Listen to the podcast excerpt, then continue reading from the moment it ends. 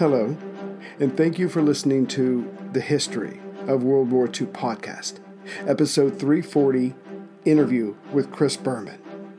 Author and lecturer Chris Berman is a graduate of Norwich University with an MA in military history and one of the leading experts on women combat pilots of World War II. He has written and lectured on cultural perceptions of warfare, pre dreadnought battleships, combat on the Eastern Front, specifically Kursk and Stalingrad, and other related topics. One of his books is A White Star in a Red Sky, and he has written articles on the Night Witches, the female Soviet pilots who brought misery to the invading German soldiers, the main topic of this episode. Mr. Berman, thank you very much for being with us today. Oh, you're you're quite welcome. Sure. So let's introduce you to the listeners. Um, what influenced you to become a military historian? Well, I'd already always been interested in uh, military technology, tactics, etc. Mm-hmm.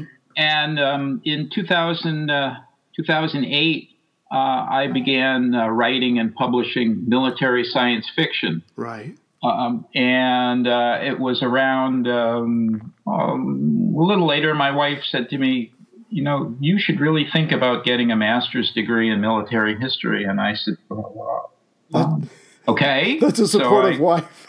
yeah. So I, I, got a I got a degree in military history from Norwich University, which is um, uh, the oldest private uh, military school it, it um, wow. began in uh, 18, I think it was 1826. Um, Did not know that. Cool. And what's interesting about that is they offer their MA in military history as an online course. So you could take it online and then you have to go up and spend like uh, two weeks up at the university. Right. I'll talk to my wife. okay. Um, yeah, it's very interesting because you go into the details and the the nuances of uh, you know different military campaigns. You study the differences between the Western way of war, the Eastern way of war, right? Um, uh, how uh, warfare actually evolved from um, the ancient Greeks, and the idea of the citizen soldier uh, that started in Greece. Mm-hmm. Uh, you know, more than 2,000 years ago. Right. Uh, how that evolved into the into uh, an actual professional army that the Romans had, the Roman legions. Mm-hmm. Uh, they were the, I guess, the world's first professional soldiers. So, uh, so you've taken all of this that you've learned and you've you've woven it into your stories. I'm guessing. Uh, yeah, pretty much. Um, you know, when I started uh, when I started my courses in military history, I got a lot of criticism uh, on my writing because they said, "Well, you put in too much prose. You write like a fiction author." And I said, "Well, I am a fiction author." So right. it, it, it took it took some work to to sort of whittle things down to become academic, uh, right? You know, academic work. And at the end of uh, the end of the course, the end of your master's course, you of course have to come up with a thesis, mm-hmm. and it's like a PhD thesis, right? And although it's not quite as it's not quite as thick as a PhD thesis, but it, sure. it, it's close. Right. So I'm doing some research on some different topics. I was thinking first about the Battle of Actium, where uh, uh, Cleopatra and Mark Antony were defeated by the Romans, and I, it was kind of like an idea, like, well, don't let your girlfriend run the army because it's you know it, it doesn't end well. Right. Right. Um, but then I was doing some research from one of the courses on uh, on uh, gender in the military, and I was looking at the records of uh, the women combat pilots of the USSR in World War II. Ah. And I said, "Wow, that's really interesting because there's no data." Uh, from yeah. other standing militaries of large numbers of you know female combatants. Mm-hmm. And then I noticed some something really odd that um, the the records of the women bomber pilots were exceptional. Mm-hmm. They were um, they were really good uh, pilots. They had scored uh, multiple multiple uh, hits on enemy targets. Right. And then I noticed that the women fighter pilots, while you know some of them were pretty competent pilots, none of them had the uh, um, sort of like the success of their male counterparts. And I was wondering why is that? Right. There's some type of discrepancy there. So that became the basis of the thesis. And it really worked through the whole process of there's a whole difference in combat between the perceptions between a male brain and a female brain. Oh. They actually process information differently. Cool. And that, and that like, gave the female uh, pilots advantages on the Eastern Front? It gave them it gave them advantages as bomber pilots because oh. uh, women women can multitask under under high levels of stress better than men can.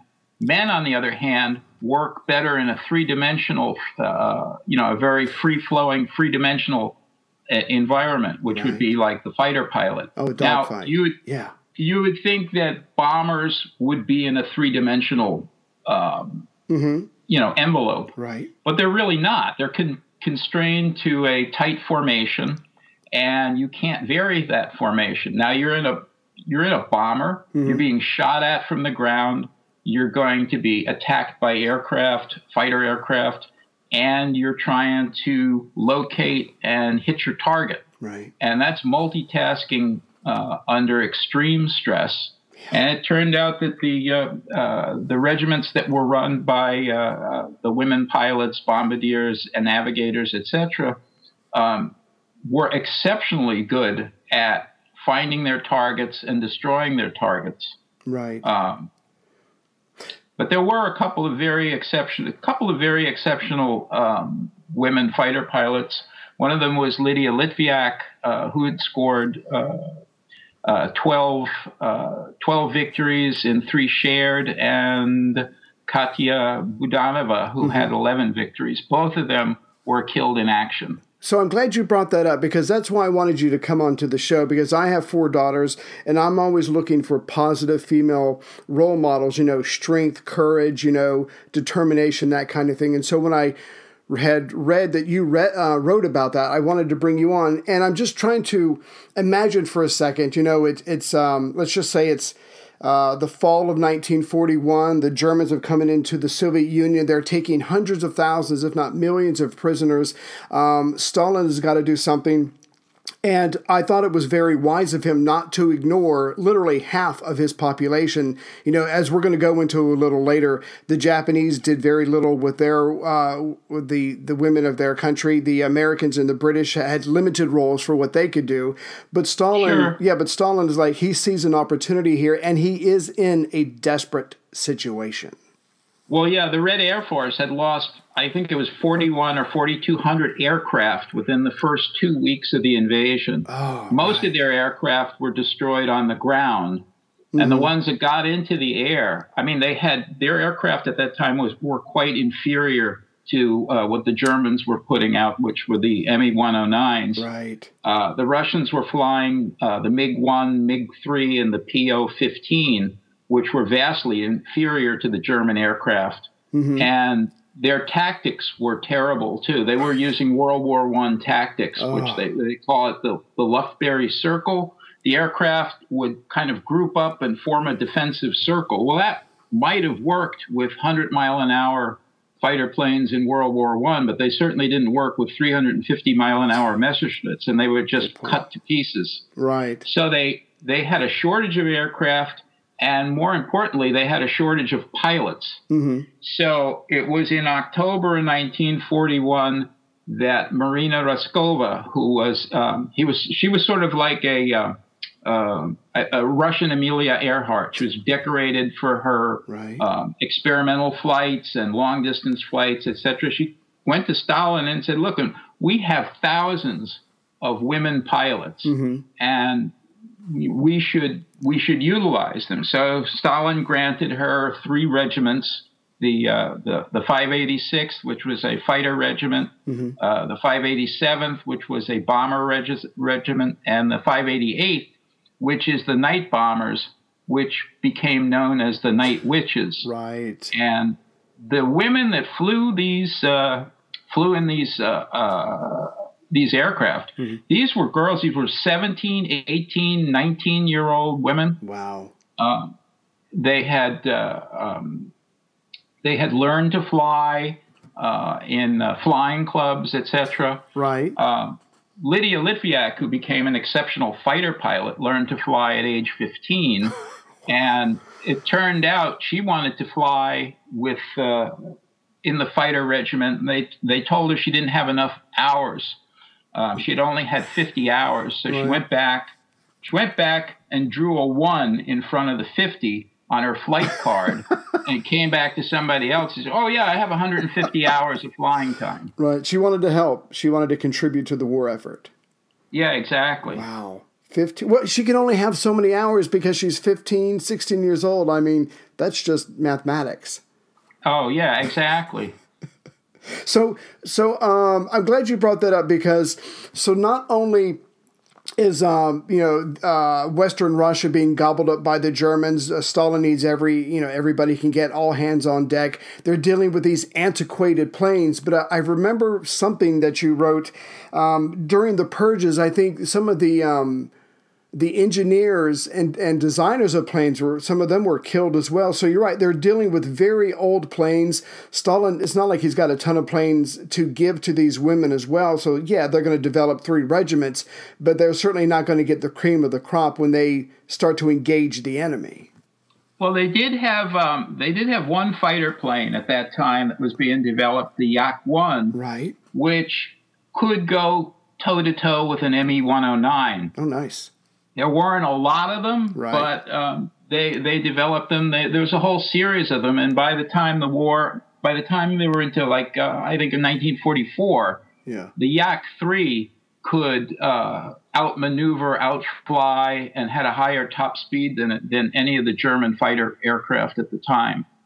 This podcast could not exist without the help of sponsors like Yahoo Finance. When it comes to your financial future, you think you've done it all. You've saved, you've researched, you've invested all that you can. Now, you need to take those investments to the next level by using what every financial great uses Yahoo Finance. I've stressed this in my podcast about command and control, which is exactly what Yahoo Finance is. You can see all your investments and retirement accounts in one place. You can consolidate your views from multiple accounts into one hub and access the expert analysis you need to tend to your entire portfolio with confidence. Yahoo Finance has been around for more than 25 years, and they've worked things out. You've got the tools you need right at your fingertips. I open up my Yahoo Finance, and within seconds, I can see how my stocks and investments are doing. And basically, investing is all about growth. And in order to grow, you need to know what's going on. For comprehensive financial news and analysis, visit the brand behind every great investor, yahoofinance.com, the number one financial destination, yahoofinance.com. That's yahoofinance.com. I'm, I'm guessing the, the Soviets did not get credit for building a superior plane um, because yeah, that, it's kind of the same story with the T thirty four tanks. I mean, the the Germans um, just would not acknowledge how good they were. Uh, and I guess it's just a part of national pride and it doesn't fit the narrative. So it's good to know that the Soviets had something. But again, for right now, like you said, they have to make up the losses of thousands of planes of the first couple of weeks of Barbarossa. Yeah, and then they they they got a lot of aircraft from the West. Uh, oh, we yeah. supplied the we supplied the Soviets with um, uh, P-40s, mm-hmm. but we supplied them with 4,800 P-39 Airacobras. Oh wow!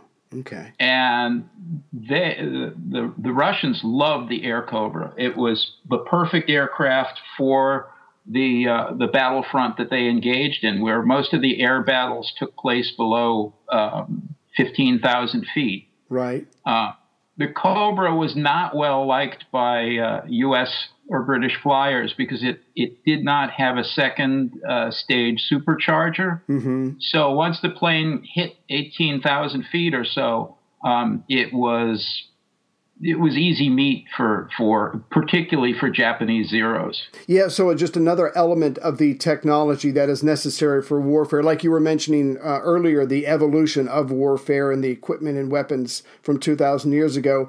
But going back to the um, Soviet female pilots, uh, their three regiments. Um, I'm I'm I'm hoping that you have some really great stories because I've read a little bit about the Night Witches, but anything that you wanted to share with us about any of those three regiments would be great because I really want people to get a sense of what the Germans, for all their early victories and for all the amazing success that they had and, and, and cutting off and surrounding and annihilating armies, when the sun went down, um, whenever the night witches get started, I know that things are going to change. And, and these German soldiers had to go through a lot of psychological um, abuse because these ladies were just tormenting them from the skies. Yeah, that the the the aircraft that they flew was a PO2. It was a it actually looked like a relic from the First World War. It was a, a cloth and wood biplane. Right. It had a top speed of about 95 miles an hour. Wow. But it carried a um, a decent decent load of uh, of bombs under the wings. Mm-hmm.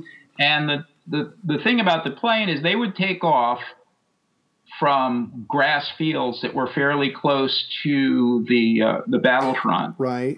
Uh, they would locate their target, shut their engines off, and glide in over the target. Because I mean, these were were slow flying right. uh, biplanes with big wings that made excellent gliders. So they'd glide in over the over the tar- targets silently. Right. Drop their bombs, and then fire up their engines and get out of there oh my, the courage.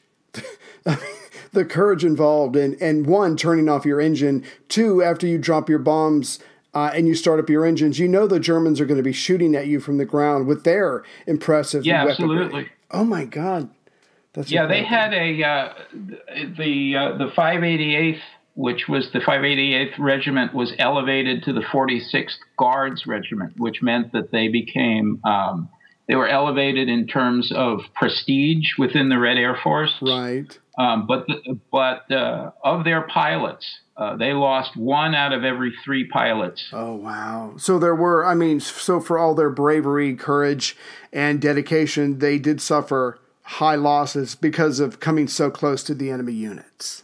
Yeah, and then and then the Germans started putting up uh, Me 110 night fighters oh. to uh, uh, to try to take them out.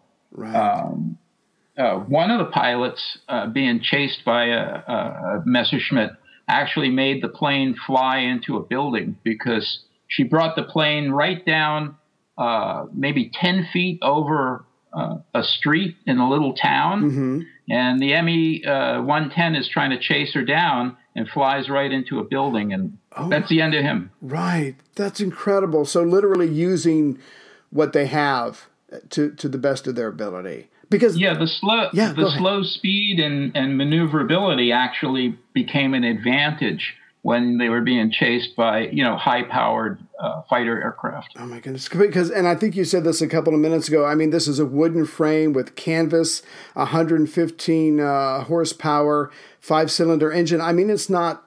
It doesn't have a lot to recommend itself, but if you you know anything can be used as a weapon if you figure out how to do that. Yeah, exactly. I mean, they, they, it even had advantages where um, planes that were all metal or aluminum wing, etc., if they had gotten hit with some of the uh, anti-aircraft fire, right, uh, it would have taken out the aircraft. In in the case of the uh, PO2, a lot of those shells just passed harmlessly through the canvas wings. Oh, yeah. What does it matter? It's just a hole in the canvas as long as the engine is fine. Or right that's that's incredible. Now, I did. I was staggered by um, the number of miss missions. Um, can you t- tell us? I mean, like you were saying, the uh, the ladies of the 588th, they didn't fly just a few. I mean, obviously the Germans, you know, three million Germans and uh, and their allies coming into Russia. These ladies had to fly a lot of missions to try to stem that tide of the of the invasion. Yeah, well, with the Red Air Force, it was different than like the Allied Air Forces. You know, like for the American bombers, they'd run 20 missions and then you'd be rotated out of there. Right. In uh, in the USSR, um, you flew your missions until you were either killed or the war was over. because they it's it's a matter of necessity. It's yeah, life or death, I guess. Yeah, some of those women flew 800 missions. I I cannot comprehend. Did they lose count at some point? I'm sure someone's keeping a record, but how numb would you be after the 700th mission? I mean, you've and every night, I guess you're assuming, yeah, tonight could be the night that I die, and you go in. Yeah, and and sometimes, well, particularly uh, when they had good dark cover, right? Um, sometimes they flew 18 sort. One pilot would fly 18 sorties in a night her and her navigator. Right. So they would bomb, go back, get more bombs, go back. Go back again, drop more bombs. Exactly. They were just like, you know, it was kind of like a an assembly line of bombing the Germans. Oh my goodness. Oh, um, and yeah, please. It had, yeah, it had terrible uh, psychological effect on the German troops because, right. you know, they couldn't relax, they couldn't sleep. You know, every every 20, 30 minutes, you know, these silent aircraft would be coming over their positions and right. dropping bombs on them.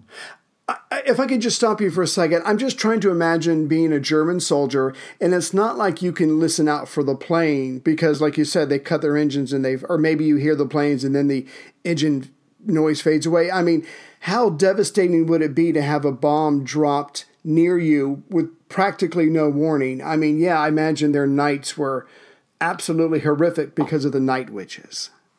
Yeah, yeah, absolutely. Wow. So, if you have any other stories about any of the Soviet pilots, please feel free to share. But I, I did want to ask you if you can compare their experiences with the women in the United States or Great Britain. Uh, what did you find as far as differences there? Well, our pilots, our women pilots, we had we started with the uh, uh, Women's Auxiliary Ferrying Service, which right. were um, uh, young women that would fly with you know, they were obviously capable flyers. Mm-hmm. Um, they would take the aircraft from the factories and fly them to forward bases where, um, you know, pilots would then pick them up and then right. uh, fly them to uh, combat areas. Mm-hmm. And we had we had a lot of very competent women pilots. We lost, I, I believe it was 36 of them during the war, but those were to mechanical failure, weather conditions, etc. Right. Right. Um, the British also had a similar service uh, where they uh, had women pilots delivering Spitfires and Hurricanes to forward bases. Uh, so, so, and I'm assuming in America, in the UK, there was probably flying clubs as well. So when the war starts, you've got women who've got it flying experience. But I guess now, for, for America, it makes sense. It's not like we're being invaded and we're on the edge and we have to have everybody pitch in. So, for whatever reason, America, uh, the government decides to keep women as ferry pilots. Uh, mm-hmm. UK, it's a little more intense with the Battle of Britain, but I guess they just, for whatever reason, decide you can help us, but it will only be so close to the front.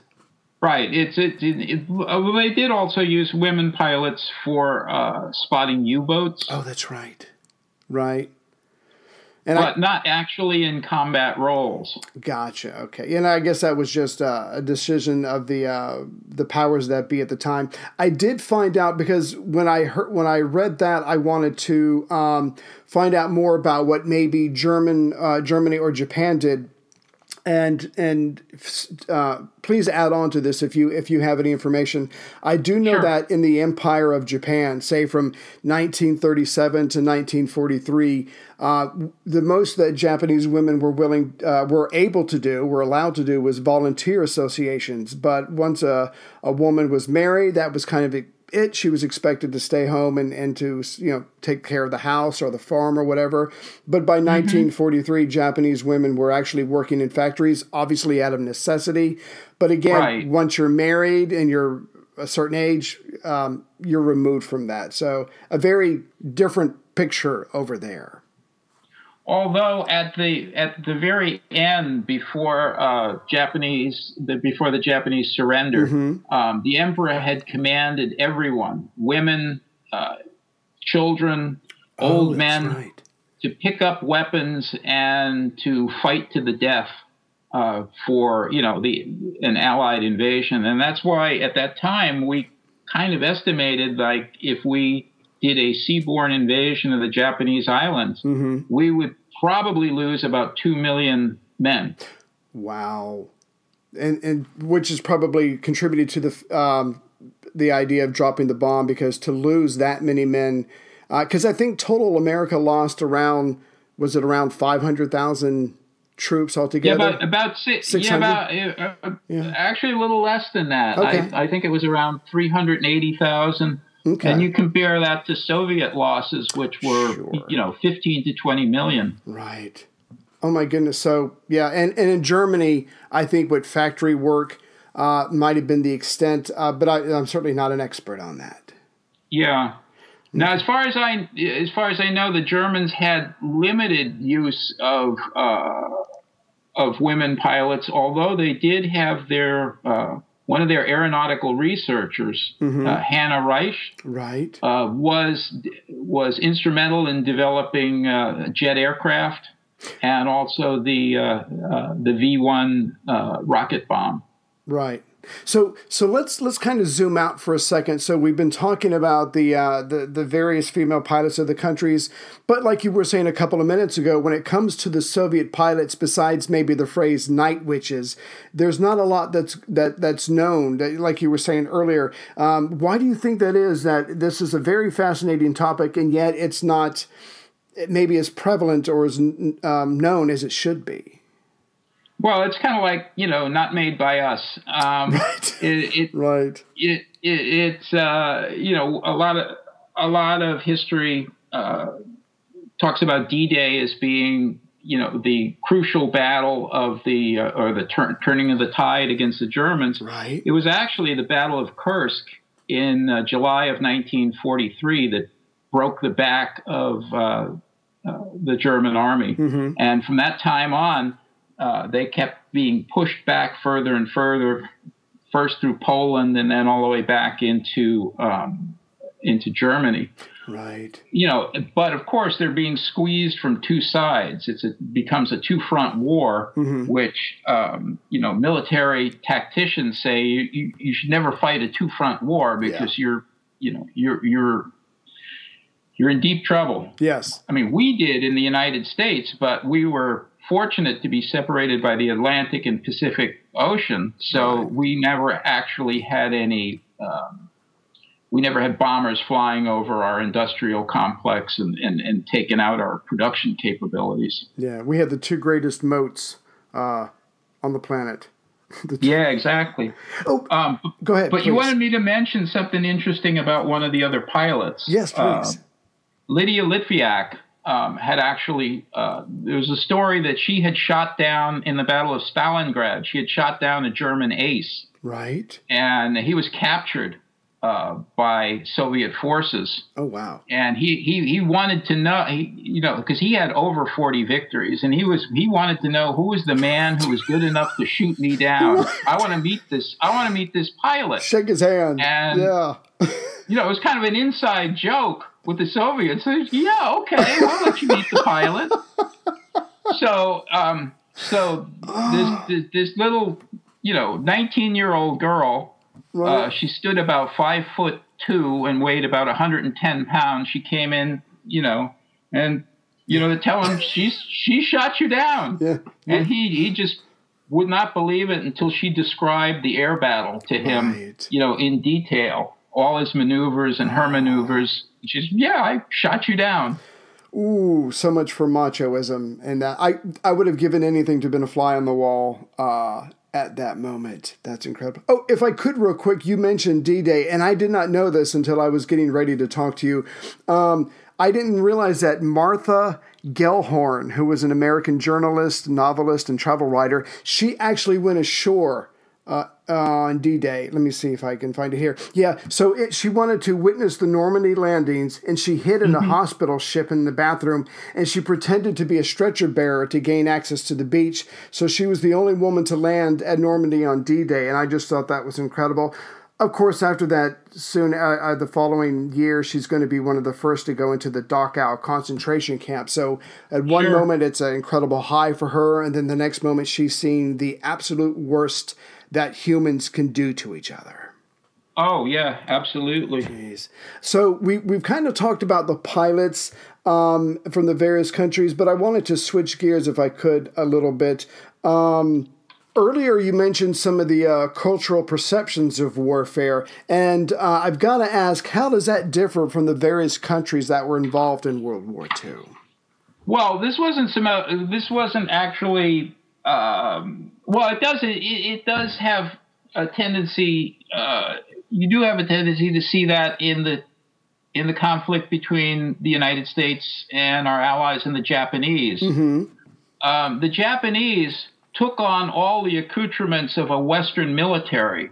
Right. Um, they built aircraft carriers, uh, aircraft. They built a first rate um, uh, military machine, mm-hmm. but their internal philosophy, their war fighting philosophy, was still mired in uh, in in older, uh, different. Uh, right. you want to say different, more Eastern cultural um, perceptions. Mm-hmm like the entire idea, we're we're appalled by the idea of a Japanese. Uh, we call them a sneak attack, like at Pearl Harbor. Right. But that's a that was a particular ambush tactic. Mm-hmm. Was considered that's a that's a normal tactic. It's valid. Um, yeah. The the reason the Japanese even even went that route is they they basically were repeating what they did in 1908 the Japanese uh, did a preemptive strike against the Russian fleet in Port Arthur mm-hmm. in the, uh, on the Korean Peninsula and destroyed their ships in uh, while they were at anchor. Right. Which drew out the which drew out the entire Russian fleet uh, into the Battle of Tsushima, and they sunk the entire Russian fleet except for two two ships. Right. And they said, well, you know, if it worked in 1908, it should work now. So we, we attack the ships in Pearl Harbor. We mm. draw out the uh, uh, the American fleet at Midway, and we destroy it. But it didn't turn out that way. I, I guess that does um, run counter to the, and I'm not saying that it's superior, but to the Western notion of fair fighting, honor, you know, being um, everybody's given a proper warning. Um, because if it's going to come down to war, I guess the Japanese were thinking victory is the most important thing. Don't don't bother me with the niceties. And I and I can semi respect that. In one of my series, I'm I'm covering um, Pappy Boyington from Baa Black Sheep, and when he first goes to Burma with the with the other American fighters, the AVG. Um, the British find out what Chennault wants wants to do. He wants them to go up higher than the Japanese, dive down, shoot, go up mm-hmm. again. You know, don't don't engage them because their planes are better than yours. So and they've got years of experience. So if you just try to do a normal dogfight, you will die. So Chennault comes up with this idea, and when the British, some of the British um, flyers hear about this, well, they they don't like that very much because it's ungentlemanly. But again, this is a, another example of where where um, defeat equals death. And so you do what you have to do, and I guess that was the Japanese attitude or point of view. Well, yeah, I, I, I suppose so too. But I mean, when you look at differences in cultural perception of warfare, right? The, one of the biggest uh, the biggest examples of that um, was uh, the defeat of the Spanish Armada in uh, in 1588. Uh, oh yeah. Mm-hmm. Um, the Spanish had this um, idea of their ships were the they were you almost want to call them floating castles. Right. And the idea was these huge galleons would uh, close in for battle. The ships would grapple, and then the uh, uh, the combatants on the ships would fight each other. You know, with swords and oh, spears and crossbows, right. like it like it was a land battle. Right. Right. Mm-hmm. Okay. Well, the British at that time developed their ships completely different philosophy. Mm. They were low to the waterline, they were fast, uh, and they were lined with with uh, cannon of all the same caliber. And so when the Spanish come in to close for this sort of like land battle at the sea, right. the British stand off at a distance and just pummel them with cannon fire. Right. And the and the Spanish are appalled. They're they're yelling off their ships. What are you doing? You're cowards. You're women. Right. Uh, you should come here and fight us like men. Oh my goodness! And they're just slaughtering them with with uh, chain shot and yeah. uh, canister shot and and solid shot, and it was just it was a it, it was a completely different cultural perception between the two combatant navies. Yeah, that reminds me of something you said a little earlier. You know, the, you constantly change how you fight. You find better ways. Like the, uh, the the Soviet female pilots were using the very thing that you would think would be a weakness in their planes, the slow speed, to an advantage. And and the, and how you fight is constantly changing. Uh, that reminds me of you know the beginning of uh, World War II. A, lot of people in the Navy still thought the battleship was the end all be all of how you win. But certainly by the time it's all over with, it's it's the carriers that matter, and the battleships are nothing more than protection um, for those carriers because they could do so much more damage. Um, yeah, so so warfare, like everything else, I guess, constantly evolves.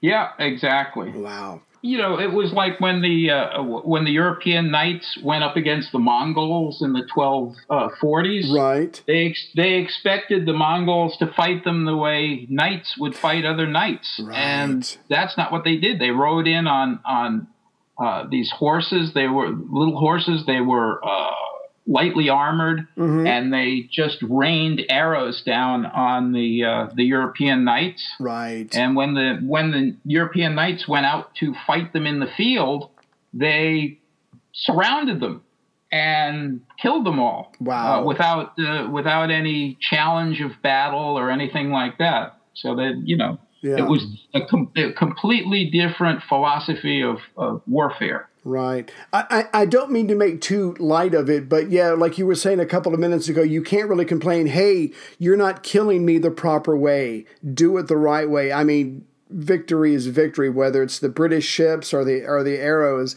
arrow, you know, guys on horseback um, shooting arrows, whatever works. At the end of the day, is what really matters. Yeah, we did that in the American Revolution. The British came mar- oh, marching right. in in battle squares wearing these red uniforms. right. And uh, and our guys are hiding behind st- stone walls. They're up in trees. They're wearing brown uh, buckskins that camouflage them. Mm-hmm. And you know, as the British approach, uh, there's no forming up of armies facing each other. They right. just start shooting at them. Oh my goodness! Very ungentlemanly. Yeah, well, that's what the British thought. This is this is you're you're not you're not fighting us the proper way. Right. Things things change. Oh, um, yeah. So, Chris, it's been great having you on the show, and I really do appreciate the insights into the uh, into the Soviet pilots because that was a lot more than I had read. So, I appreciate it. But before I let you go, I wanted to kind of circle back to your knowledge of military history and your writing as well. So, I imagine right. you take a lot of what you have learned over the years and you incorporate that uh, into your writing to make, even though it's fiction, it makes it that much more enjoyable, knowledgeable, and realistic. Yeah, thank you for for bringing that up. My sure. new book, um, which was just released, uh, is uh, it's titled "A White Star in a Red Sky," mm-hmm. and it's an interesting story. It's about an American WAFS pilot, right, uh, who's bringing uh, Lend Lease P-39s to Alaska. Mm-hmm. Uh, she'd found out earlier that her brother younger brother in North Africa had been executed by the uh, by the SS wow. when they tried to surrender. Mm-hmm and she wants more than anything to fly combat. And right. at at the base, the Russians come to pick up the aircraft, mm-hmm. and one of their pilots is a young woman pilot. She's also their translator. Right. They strike up a friendship together, and um, uh, through a series of events that happens, uh, she winds up taking the ninth plane uh, into Russia oh. with uh, with the help of her her friend and she flies in the Battle of Kursk. So she gets to fulfill her desire for revenge. Yeah, I and like she, she, and she's an exceptional she's an exceptional pilot too. And between the two of them, they they, they shoot down a lot of Germans. they uh, uh, they both survive being shot down themselves. They go through a, a an extensive uh, travel through through uh, the battlefield and right. and come across an unexpected ally that uh, that uh, be, turns out to be very helpful to them, a, a deserting German soldier. Ah, yeah, I wanted to let you know that I was looking through your website and your list of books. So when uh, the holidays comes up and things kind of slow down, I'm looking forward to reading A White Star in a Red Sky and Ace of Aces because I really loved that concept. So those would be two that I'm checking out. Okay, well, uh, thank you very much, and thank you for having me on your your show. And, Absolutely. And, and, as far as White Star and a Red Sky, it's available now on uh, on Amazon and other venues. I'm glad you said that because that was my next question. Chris Berman, thank you very much for being on, and I uh, hope the rest of your day is great. Thank you.